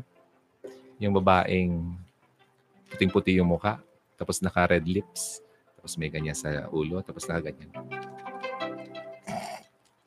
Alam niyo yan? Isa po yung ano, lugar na madalas sa pasyalan ng mga taong uh, may hilig kumain after kumain. oh, may natawa siya. Okay. Ayoko na sabihin. Ayoko na sabihin. Okay, sige, basta basahin niyo na lang. Ayun, tama sila. okay, so yun ha, wag. Ladies, come on. Alam ko. I can't deny and we cannot deny the fact na ang moment pong yan ay very satisfying, fulfilling. Wow. Ah, you know what I mean. Pero it's not the right thing to do. Kasi lugi ka po dyan. Okay, luging-lugi. Ako nga, sabihin ko man na hindi ako lugi kasi sabihin nila ay ako ay lalaki. Pero hindi rin. Diba? O, oh, paano? Kung anong, kung, kung, kung ano nang nadapo sa akin. Di ba? Mga ganun. Lalo na sa inyo babae, pambira. Kung ang lalaki ay mahilig sa ganyan, asahan mo hindi lang ikaw ang ginaganyan. Okay? Okay? Sabihin sa'yo, nag-away kayo. I miss you na. Sorry ka. Kailan tayo magkita? Miss na miss na kita. Bukas, punta tayo ng Chowking. Kainin natin yung favorite mo, ha? Miss na miss na kita, grabe. Tapos ikaw naman, hmm, kala mo totoo. Namumula-mula ka na. Ay, okay na kami. Yay, yay, yay. Tapos, mamaya, after mag-chowking, kung ano nang hinihingi sa'yo. Ah, Punta-punta na tayo muna doon. Sa dulo-dulo. Tapos, ginabi na. Mga ganon. Alams na. Tapos, napunta na naman doon sa dati yung ginagawa. Ay, nako. Nakipagbalikan lang yan sa'yo. Kasi namimiss niya yung moment na yon. Hindi ikaw ang namimiss niya, kundi ang ang iyong pinagkaingat-ingatan na iyong binigay na. Kung iyong binigay na, wala ka na magagawa yan. Nabigay mo na eh. Kailangan naman bawiin mo. Anong gagawin mo? Wala na yun. Ang gagawin mo na lang, baguhin mo na lang sarili mo. Huwag mo nang hayaan pang gamit-gamitin ka niya. Kasi ang lalaki po na ganyan, hindi ka naman talaga mahal niyan. Sinasabi ko to kasi alam ko to. Eh, pambihira naman. Maniwala naman kayo sa akin. Ayaw niyo maniwala, bahala kayo. Kayo din. Sino masasaktan? Sino iyak-iyak dyan? Hmm. Sino mabubuntis dyan? Hmm. Hmm. Hmm. Hmm. Ayaw makinig. Bahala ka. ah, sinasabi ko to sa iyo kasi I care for you. Okay? Na kung nabigay na yan, wala na tayong magagawa dyan. Lahat tayo nagkakamali. Walang sino man sa atin ang hindi nakakamali. Ngayon, ang importante dyan ay ang pagbabago natin. Okay? At tanggalin na sa katawan natin ang mga masamang gina- ginagawa natin. Kasi merong isang ah, kwento sa Bible na um, sabi nung lalaki, punta siya doon sa isang ah, tubig kasi, yung parang paniniwala nila na kapag nakapunta sila doon, nakababa sila doon sa tubig, ay ah, magiginhawaan sila or mahihil sila. Tapos, parang sabat. Ano ba yun? Parang ganyan. And then, sabi niya, sinatanong siya ni Christ na, ano, sumang gumaling. Hindi po kasi ako makapunta doon. Kumbaga, naunahan nila ako kagad.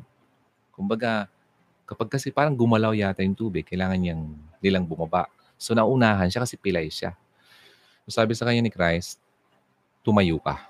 Okay? At dalhin mo na yung higaan. Maglakad ka na. Alam mo kasi ang salita niya, powerful eh. Ang Diyos eh. Let there be light. Nagkaroon ng light. Mga ganun. Salita lang. So, sinunod ng lalaki. By faith, no? Well, nakalakad siya. Then, naglakad-lakad na siya. Then, nawala na sa sa crowd si Christ. Then, nakita siya ng mga Phari- Pharisees. Sino nagsabi sa iyo na dalhin mo yung uh, higaan? Ganyan. Kasi, parang bawal doon. Parang panahon ng ano ba yun? Pamanga, pamamahinga yata. Parang ganyan. So, sabi sa akin ng, sabi ng lalaki, sabi sa akin ng, ng lalaki, tumayo daw ako at maglakad. Pero alam ng mga tao na kapaligid na siya ay matagal ng panahong pilay. Kumbaga hindi makalakad. So, ayun, lalalala. Then, one, dun sa isang bahagi ng lugar na yon nakita niya ulit si Christ. Sabi niya, ah, parang gano'n, nagulat siya. Siya yung nag, ah, nagpagaling sa kanya. Tapos sabi ng ah, ni Christ, magaling ka na. Huwag ka na magkasala pa. Kasi, hindi lang yan. Parang kung magkasala pa siya, hindi lang yan ang mangyari sa kanya. Kumbaga, kung patuloy mong gagawin ang kasalanan mo, possible na mas maging malala pa ang mangyari sa iyo kasi wala ang pagbabagong ginawa ka. Okay? So, pagsisihan mo mga ginawa mong kasalanan, kung gusto mo makareceive ng blessing kagaya na nangyari doon sa lalaki, blessing, maraming bagay. Gumaling ka, gumanda ang buhay mo, napaganda yung ah, lagay ng pamilya mo, maraming blessings. Hindi lang isa. Sobrang dami. Now, sabi nga, kung gusto mong ba-bless, kailangan mong sumunod. May obedience dapat. Pagsunod, saka mabibless. Pero kung hindi mo sinusunod yung tama at pray ng pray ka na sana Lord matanggap ako sa trabaho, sana Lord ma-permanent ako, sana Lord magkapera ako, sana Lord gumaling yung mga magulang ko, yung anak ko may sakit, sana Lord magka, mag, magkasakit, sana Lord gumaling ako, mga ganyan. Nagpe-pray ka ng ganon, pero hindi mo naman binabago yung mga maling gawin mo, wala po mangyayari yan. Okay? So, yan po dapat ang gagawin natin. So, sa case ko noon, marami ako mga ginawang mga ganyan, dumating sa point na nagkaroon ako ng sobrang uh, dagok sa life ko. Then, nagkasakit ako, muntik na ako mamatay. Alam niyo yan, yung mga dating nanonood dito. Kung baguhan ka dito, sinishare ko lang sa iyo. But then, nung na-realize ko na yung mga mali ko, then I ask for forgiveness. Lord, pasensya na Lord, sobrang dami ko nagawa. Sobrang dami kong pinagluloko. Sobrang, mga ganun. Um, uh, I'm, I'm ready to die, mga ganyan. Kasi talagang, kung makita niya ako, butot balat. Okay? So, miracle na lang nung time na gumaling ako kasi talagang binigay niya sa akin yung miracle. Kasi yung time na yon dapat ay uh, ako ay uh, wala eh. Walang solution kasi kailangan kong operahan, mga ganyan. Pero hindi ako pwedeng operahan kasi mababa yung immune system ko kasi meron akong tinamaan na yung lahat ko, yung baga ko, yung yung yung pinaka-infection ko dito sa may sa may abdomen ko. Kumbaga ang, ang katawan kasi kapag humina talagang hina pati na yung lahat yung system mo. So hindi ka pwedeng mag-undergo ng uh, very ano parang uh, uh, yung operation na pwedeng mag na mangailangan ng lakas ng katawan. So, dalawang option yun. Operahan ako at uh, makikipag-sugal uh, or hindi ako operahan at hintayin na lang kung anong mangyari. So, since yun, nag-pray na lang ako. Na sabi ko, Lord, ikaw ang healer. Ikaw ang mas nakakaalam. Ikaw ang makapagbigay sa akin ng kagalingan. Patawarin mo ako, Lord, sa mga pagkakasala ko. I was crying pa nga eh. Pero yun, sabi ko, Lord, uh, basta lahat na. Huminga ako ng tawad sa Kanya. Then, pinaka-ubaya ko na sa Kanya lahat. Alam mo ba, binigyan niya ako ng miracle. Yung miracle na yun na hindi inaasahan kahit yung doktor ko. Kaya, nawala, lumabas yung kailangang tanggalin sa aking uh, abdomen, lumabas na sa aking puso. Yan. More of that someday. Okay? So, sa ngayon, ang uh, gusto ko lang ipakita sa inyo na ang Panginoon tala ay nagbibigay ng blessing at nagpapagaling sa anumang karamdaman. Kaya kung may sakit ka ngayon, huwag ka nang kung ano-ano pang gawin mo. Napunta ako sa mga albularyo kung yan kasi hindi po yan ang tamang uh, pupuntahan mo. Okay? Great healer natin si God. Okay? Dasal mo, faith mo, ibigay mo sa Kanya. At bibigyan Kanya ng kagalingan. Kung hindi man yan sakit, blessing, kung ano man yan. So, yon ha? Hi, Dijeron. Natutuwa talaga ako sa iyo. Kamukha mo yung ex ko. Ikaw, ha? Lagi mong iniisip yung ex mo, ha? Pati ako lagi kamukha ako na. Hmm. So, ibig sabihin, gwapo yung ex mo. Joke lang. Okay, masyado, baka sabihin nyo, masyado akong, ano, um, mayabang. Hindi naman po. Nagpapa-joke-joke lang tayo dito. Okay, and uh, number na tayo? Number 11, di ba? Hindi niya sa'yo binibigay yung passcode. Pero, yung passcode mo naman, binibigay mo sa kanya, okay lang sa kanya. Alright. So may tinatago siya. Okay? Ako naman kasi ganito. Ang uh, meron akong video about that. Okay? Um, yung pag-share ng uh, password, kung kailangan pang i-share, meron akong sinabi doon na parang opinion ko. Okay? So panoorin niyo na lang after this uh, uh, live video para kung sa mga hindi pa na inaantok kasi alas 8 pa lang pala sa inyo, 8.23. Eh dito sa Pilipinas, eh, 1.23 ng umaga at uh, may sisimba pa bukas, uh, Sunday, no? Hmm. Oo nga pala, bago tayo magtapos, kasi di pa tayo tapos, meron pa akong sasabihin, meron pa tayong uh, sign dito. Mamaya, may uh, i-upload ako na sa, online sermon um, sa Hugot Radio, online radio. Pwede yung i-download yung uh, Hugot Radio application. Panoorin niyo yung video na sinundan nito kanina, bago lang. Hugot Radio apps para makakita niyo yung tatlong klaseng apps ng Hugot Radio. Hugot Radio Online Radio, yung mga music. Hugot Radio Channel, itong YouTube. And Hugot Radio Podcast, yung audio version ng mga videos ng YouTube. Kasi may mga times kasi na hindi pwedeng manood kasi bawal sa sa sa workplace or nag, nagtitipid ka ng data, mga ganyan. Di makinig ka na lang. All right, marami na nakikinig ng uh, ano, Hugot Radio Philippines podcast. Paano po pag pareho nyo alam FB password, eh, edi okay. alam mo kasi ang pag-share ng ganyan, para sa akin, nga sa pag-uusap yan. Okay? Now, pwede din naman na hindi kayo mag-share ng bawat password nyo sa bawat isa kasi kayong dalawa ay pares kayo may tiwala sa bawat isa at uh, pinapahalagahan nyo ang privacy nyo. And in fact, hindi naman kayo mag-asawa pa. Hindi pa naman kayo considered as one. So meaning, uh, you can still ano, parang say no. Kasi boyfriend, come on. Kung asawa mo na, pwede pa. Kasi hindi na kayo dalawa. Isa na lang kayo. And sabi nga, huwag mo nang bigyan ng uh, dahilan ng asawa mo na kung ano pang isipin. Kasi hindi mo sinishare ang uh, anumang bagay na mayroon ka. Kasi isa na nga kayo. Okay? Kaya nga, sa mag-asawa, advisable. Okay? Na ganun dapat gawin nyo. Alright? And uh, in a perfect world, dapat ganun. Pero nasa pag-usap din naman yan.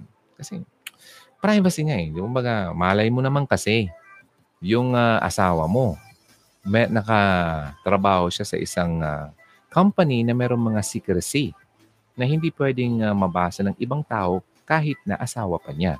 So, kailangan mong maintindihan yun na hindi mo pwedeng uh, halughugin ang mga messages niya kasi possible na may mga pag-uusap doon na sila lang dapat ang nakakaalam. Mga ganung mga bagay. Okay? Pero, since silang dalawa ay uh, malakas naman ng tiwala sa sarili, ay sa sarili at sa kanilang sa bawat sarili, bawat isa, hindi nila kailangan pang ganoon. Kasi, kagaya nito, sa, parang yung kapatid ko, parang wala akong alam na alam ng kapatid ko yung password ng mga ganun. Wala akong narinig sa kanila nagreklamo sila. Kumbaga, confident sila sa bawat isa na silang dalawa ay matino. Ganun yun. Alright? So, no need naman talaga actually. Kasi personal mo yan. Okay? Pero kung nasa pag-uusap nyo, mag-share kayo, then go. Dapat both. Hindi lang yung isa. Okay? Yung dalawang account ng FB niya, naka-block ako doon. Isa lang ang account na ginagamit niya sa akin. Natawa naman ako sa'yo. Pambira ka. Imagine, may dalawa pa siyang ibang account. Tapos yung pangatlo, doon ka lang na-connect, ay something is wrong. Ha? Teeny-teeny? Nako. Di ako, di ako, wala akong tiwala doon. Okay? O ano, mahal mo pa yon Mahal mo talaga, boyfriend mo. Parang, kung ako sa sitwasyon mo, parang hindi yata maganda. parang hindi yata okay ah. Parang may mga sikreto na hindi naman dapat. Okay? Mamaya, basahin ko yung mga messages nyo. Um, basahin ko lang yung ditong isa pang uh, sign.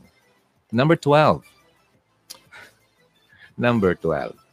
Sabi niya sa'yo, Huh? Mansa rin natin ngayon? Mas, talaga? uh, nakakalimutan niya yung mga important dates sa relationship nyo. Wow! Amazing. Parang, I can't believe it, di ba? Parang kasi, ako, kahit ngayon, alam ko pa yung uh, anniversary. Yung, oh, anniversary namin yung isa kong ex, tapos yung nakarang ex. Yung mga birthday nila, di ko makalimutan until now. Imagine, nakalimutan niya, pambihira. Isang sign niya na something is really, really wrong na. Okay, hindi na siya interesado sa iyo.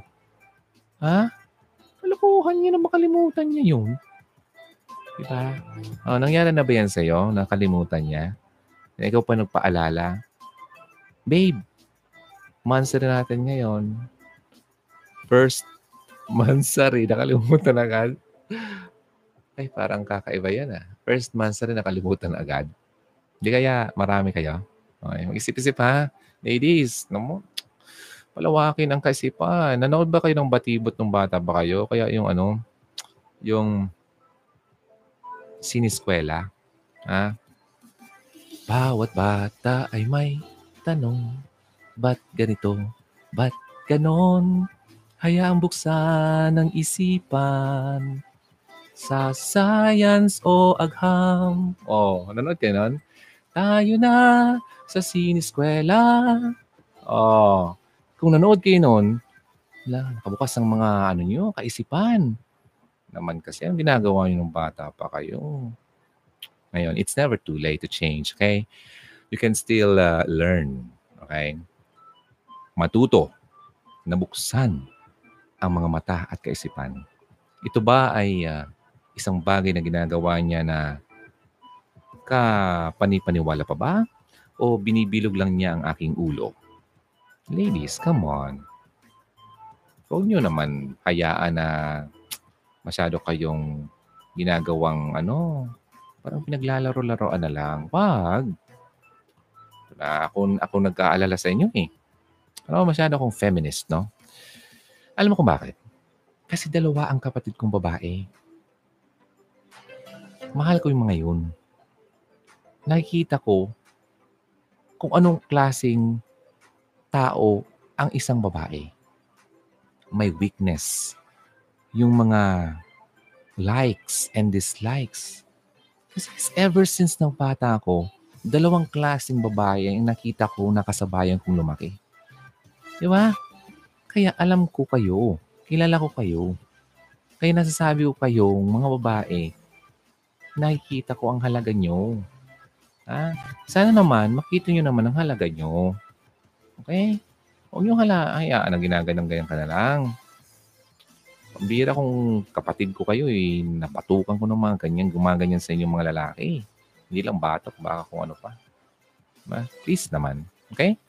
So, kung ako yung, kung isipin nyo lagi, ano kaya may feel ng magulang ko, lalo na yung tatay ko o yung kapatid kong lalaki sa ginagawa sa akin ng lalaking ito? Matutuwa kaya sila? O kukuha ba sila ng itak at puputulin ng kanyang Di ba? Magalit pa sila. Ganun. Huwag masyadong bulag sa pag-ibig, ha? Kasi hindi totoo yung love is blind. Kalokohan yan. Okay? In, a, in sa ibang par, paraan, sa ibang bagay, possible din. Love is blind because probably kasi nagustuhan mo siya kahit pangit siya, you're blind. Pero kung uh, nabubulag ka na kasi sa sobrang pagmamahal mo, di mo na nakikita yung mga masamang ginagawa niya sa iyo, akala mo parte pa yun ng pagmamahal niya. Akala mo yung pananakit niya sa iyo at pagmumura niya sa iyo ay kasama ng pagmamahal niya, karinyo brutal. Hindi po yan totoo. Okay?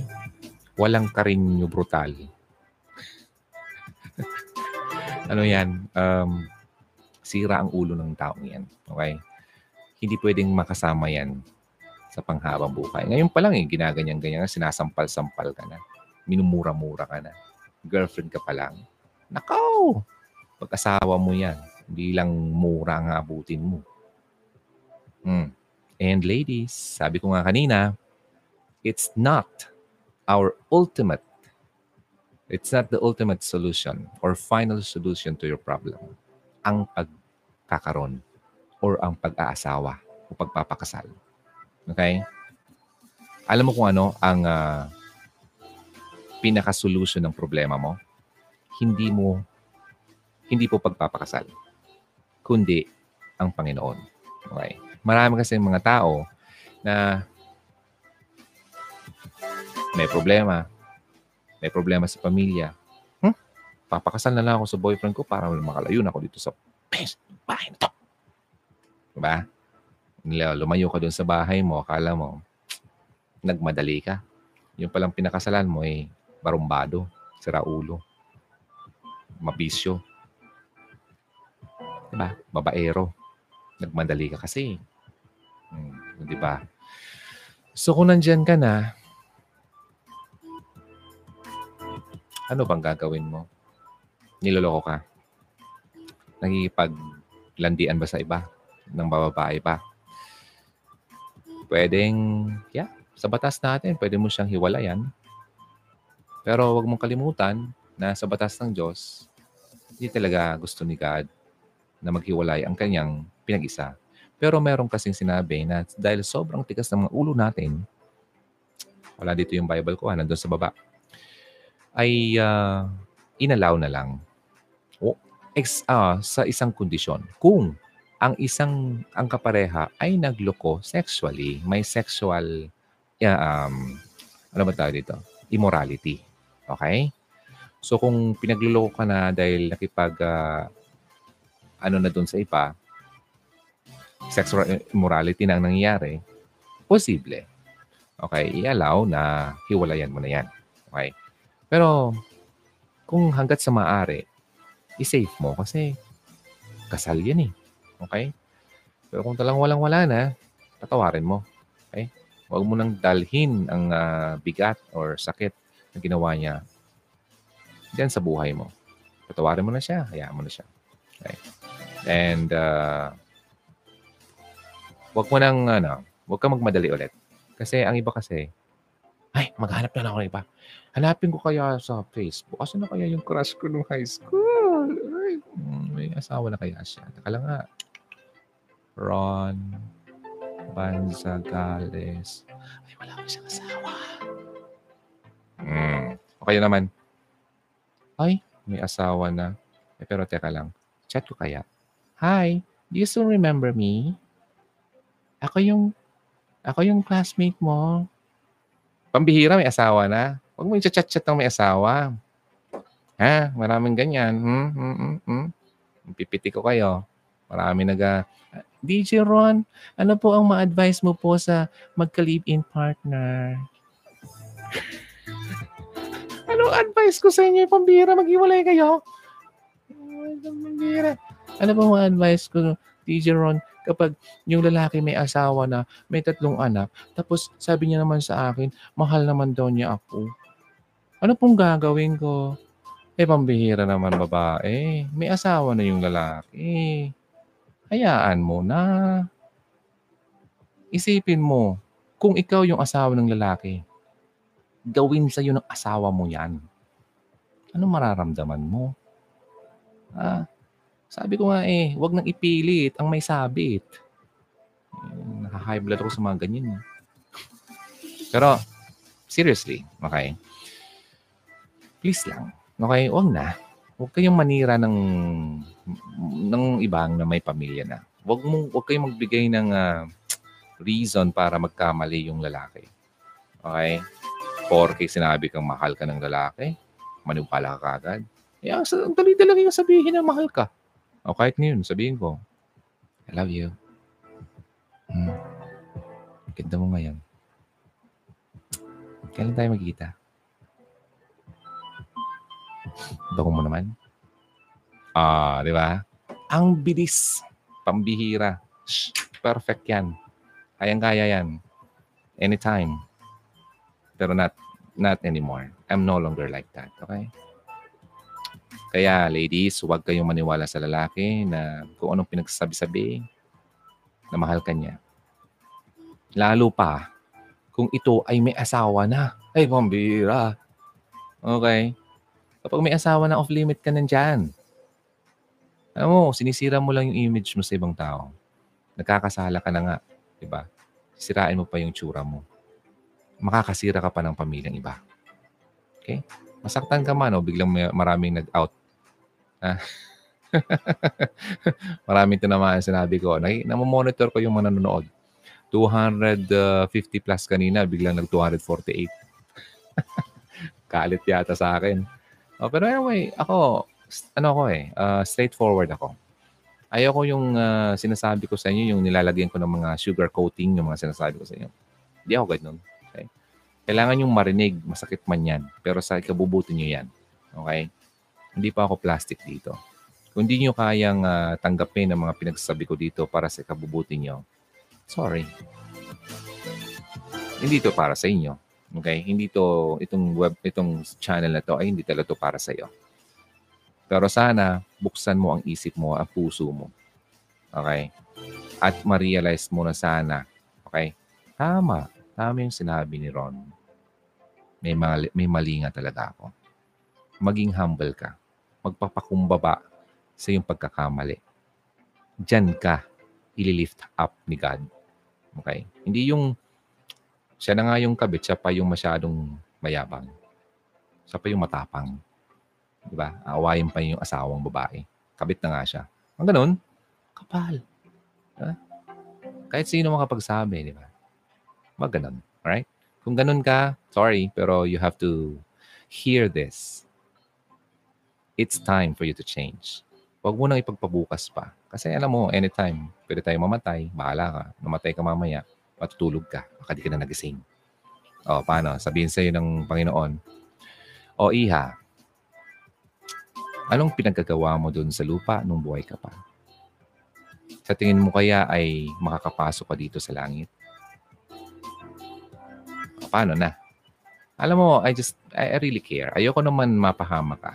Di ba? So, hindi ko sinasabi na ako matino. Hindi ko sinasabi na masyado akong santo. Hindi. Gusto ko lang sabihin yung tama. Okay? At i-lead ka sa tama. Alright? Mabait ako, sir. Takot nga ako sa asawa niya. Wait. Mabait ako, sir. Takot nga ako sa asawa niya. Bakit? May, may connection ba kayo no, sa yung lalaki? Ikaw ah. Uh, natatawa ka sa'yo. Tama DJ Ron. Okay, DJ Ron, I'm watching from Hong Kong. Hi, hello, hi. Okay, sige. Recap, recap ko muna. Mamaya na yung mga messages nyo. Okay, sa mga kaka-join lang, ang mga bagay na to ay uh, mga posible na sasabihin sa iyo ng lalaki or yung kapareha mo, kahit isa man lang dito, posibleng siya ay nagloloko na sa iyo. Ulitin ko ha. Number one. Number one, alam mo kung mag-cheat ako sa iyo, anong gagawin mo? Tinatanong ka, hypothetical question. Number two, kamusta naman yung uh, gupit ko? Kamusta naman yung forma ko? Di ba? Parang biglang dramatic change. Bigla siya nagbago, nagmukhang... Di ba? Alam mo na, biglang bago yung uh, kakaiba sa kanya. Okay? May, pinag, may, may pinapagandahan na pala or may pinapagapuhan na palang iba. Number three, pasensya na, hindi kita na-text ng buong araw ha. Masyado kasing busy. Kalokohan, di ba? Parang kahit 30, 30 seconds man lang, sabi ko nga kanina, hello Han, ganun, nandito ako, busy kami ngayon. Pasensya na, mamaya na tayo mag-usap pa, bye. Wala nga yung 30 seconds eh. 10 seconds lang, masabi lang niya na busy siya at uh, huwag siyang mag-alala. Di ba ganun?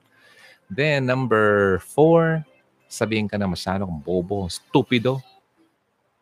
Ayun, mga iniinsulto ka na. Okay, number five. Alam mo kung bakit ganun siya? Kasi na, na gusto na niyang mainis ka sa kanya or uh, naiinis na talaga sa sayo. Maganda. Gusto ko na niyang palitan. Number five, um, alam mo, maraming trabaho sa office. Tapos, ang ano, yung pag-uwi ko sa opisina, masyado nang matagal. Marami nang dinadaanan kung ano-ano. Maraming traffic, mga ganyan. Mga alibay. Ano? yung mga, kasi meron siyang ginagawa in between. Okay, yung pag-uwi niya, dapat umuwi na siya pero meron pala siyang dinaanan. ay, ay, ay. Nag-quickie. Okay, anyway, number six. Ay. Yung number six, yung pinagtatanggol niya, yung taong nagloko. Okay? Parang uh, di na-justify niya yung ginawa nung ginawang mali ng isang tao. Okay. And number seven, um, di mo na ako na-appreciate Ba't ganun ka? Ayun, hinahanapan ka na. And number, uh, number eight, niloloko mo ba ako? Meron ka bang, meron ka bang ano? Boyfriend na iba? Patingin nga ng messenger mo. Pinagluloko mo yata ako ah. Ganon siya, di ba? So parang nagdududa siya na hindi mo naman nga ginagawa. Di ba? Diba? Takot siya sa kanyang anino. Alright. Sariling ginagawang kamalian ay akala niya ginagawa din naman sa kanya. Number nine. Alam mo bakit mo ako lagi tinatanong kung saan ako pupunta? Ayan. And number 10, bakit hindi ka na lang maging kagaya ni ganyan? Bakit hindi na lang maging kagaya ka ng uh, best friend mo? Yung pala, crush niya yung best friend mo. Ah. Tapos, hihingi, ano nga yung Facebook ni ano, ni, yung friend mo? Tapos nakita mo, inad na. Tapos nakita mo, nag-chat na. Ha, ha, ha. May mga ganyan nagme-message sa akin. Yay, yay, yay. Tapos yung lalaki pala, isa pa. I-add ko na lang. Yung lalaking masyadong walang ugali na kasama ka na, nakatingin pa sa iba. At kung makatingin, parang hinuhubaran. Halimbawa sa jeep sa harapan nyo yung babaeng, well, okay naman. Andito pa. No? Tapos, yung mata niya nandiyan pa.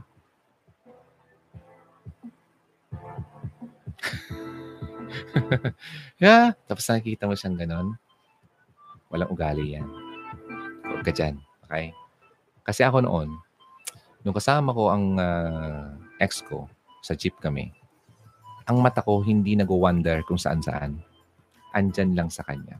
And usually, uh, kung saan ang harap, ba, sa kaliwa kami ng jeep, dito siya sa kaliwa ko. Kung nasa kanan kami ng jeep, dito siya sa kanan ko. Kasi lagi kami nakaharap sa unahan. Hindi ako tumitingin-tingin dito kasi ayaw kong masaktan siya. I know, I know. Kasi, you know, amo, kayo mga babae, ayun yung ganun. Kaya ayaw kong ma-feel niya yun. Kasi, um, pinaparamdam ko sa kanya na talagang siya lang talaga. Although, hindi ma hindi naman tayo perfect na perfect na hindi tayo mapaganyan kasi syempre you appreciate pa rin. But syempre ginawa ko yung paraan na talagang hindi talaga ako ma diba? Kumbaga mawala yung concentration or yung focus ko sa kanya. Ganun yon pero kung yung boyfriend mo ganun harap-harapan. Parang tapos kasama mo na tapos titingin pang ganyan tapos yam yam yam pa siya kung ano pang sinasabi niya diba wala yung respeto sa iyo. Okay? Hindi kanyan love. Okay? Number, number 11. And ayoko yung bigay sa yung password ko. Ano ka? Hello? Ah, ayaw yung bigay sa iyo. Pero siya naman gusto niyang kunin yung password mo. Okay, pero may meron tayong video about that, okay? Hanapin niyo na lang yung sharing ng password. And number 12, anniversary natin ngayon kalimutan na niya. So, yung mga important dates ay hindi na niya talaga uh, importante sa kanya. At most of the time, nakakalimutan na niya at ikaw pa nagpapaalala sa kanya. Alright? So, hugs. Kung gusto pang magstay, uh, babasahin ko dito yung mga uh, messages dito. And uh, kung kayo ay nagmamadali na, you can just uh, uh, go back na lang. Pero ngayon, bibigyan ko ng daan yung mga nag-message dito. Okay? So kung uh, replay viewer ka, tapos na po ang sinabi kong mga tips na yon. Sana may naintindihan ka. Pero kung gusto nyo akong sabay, sabayan at wala pa naman kayo ginagawa, sige, dito lang tayo. Yay!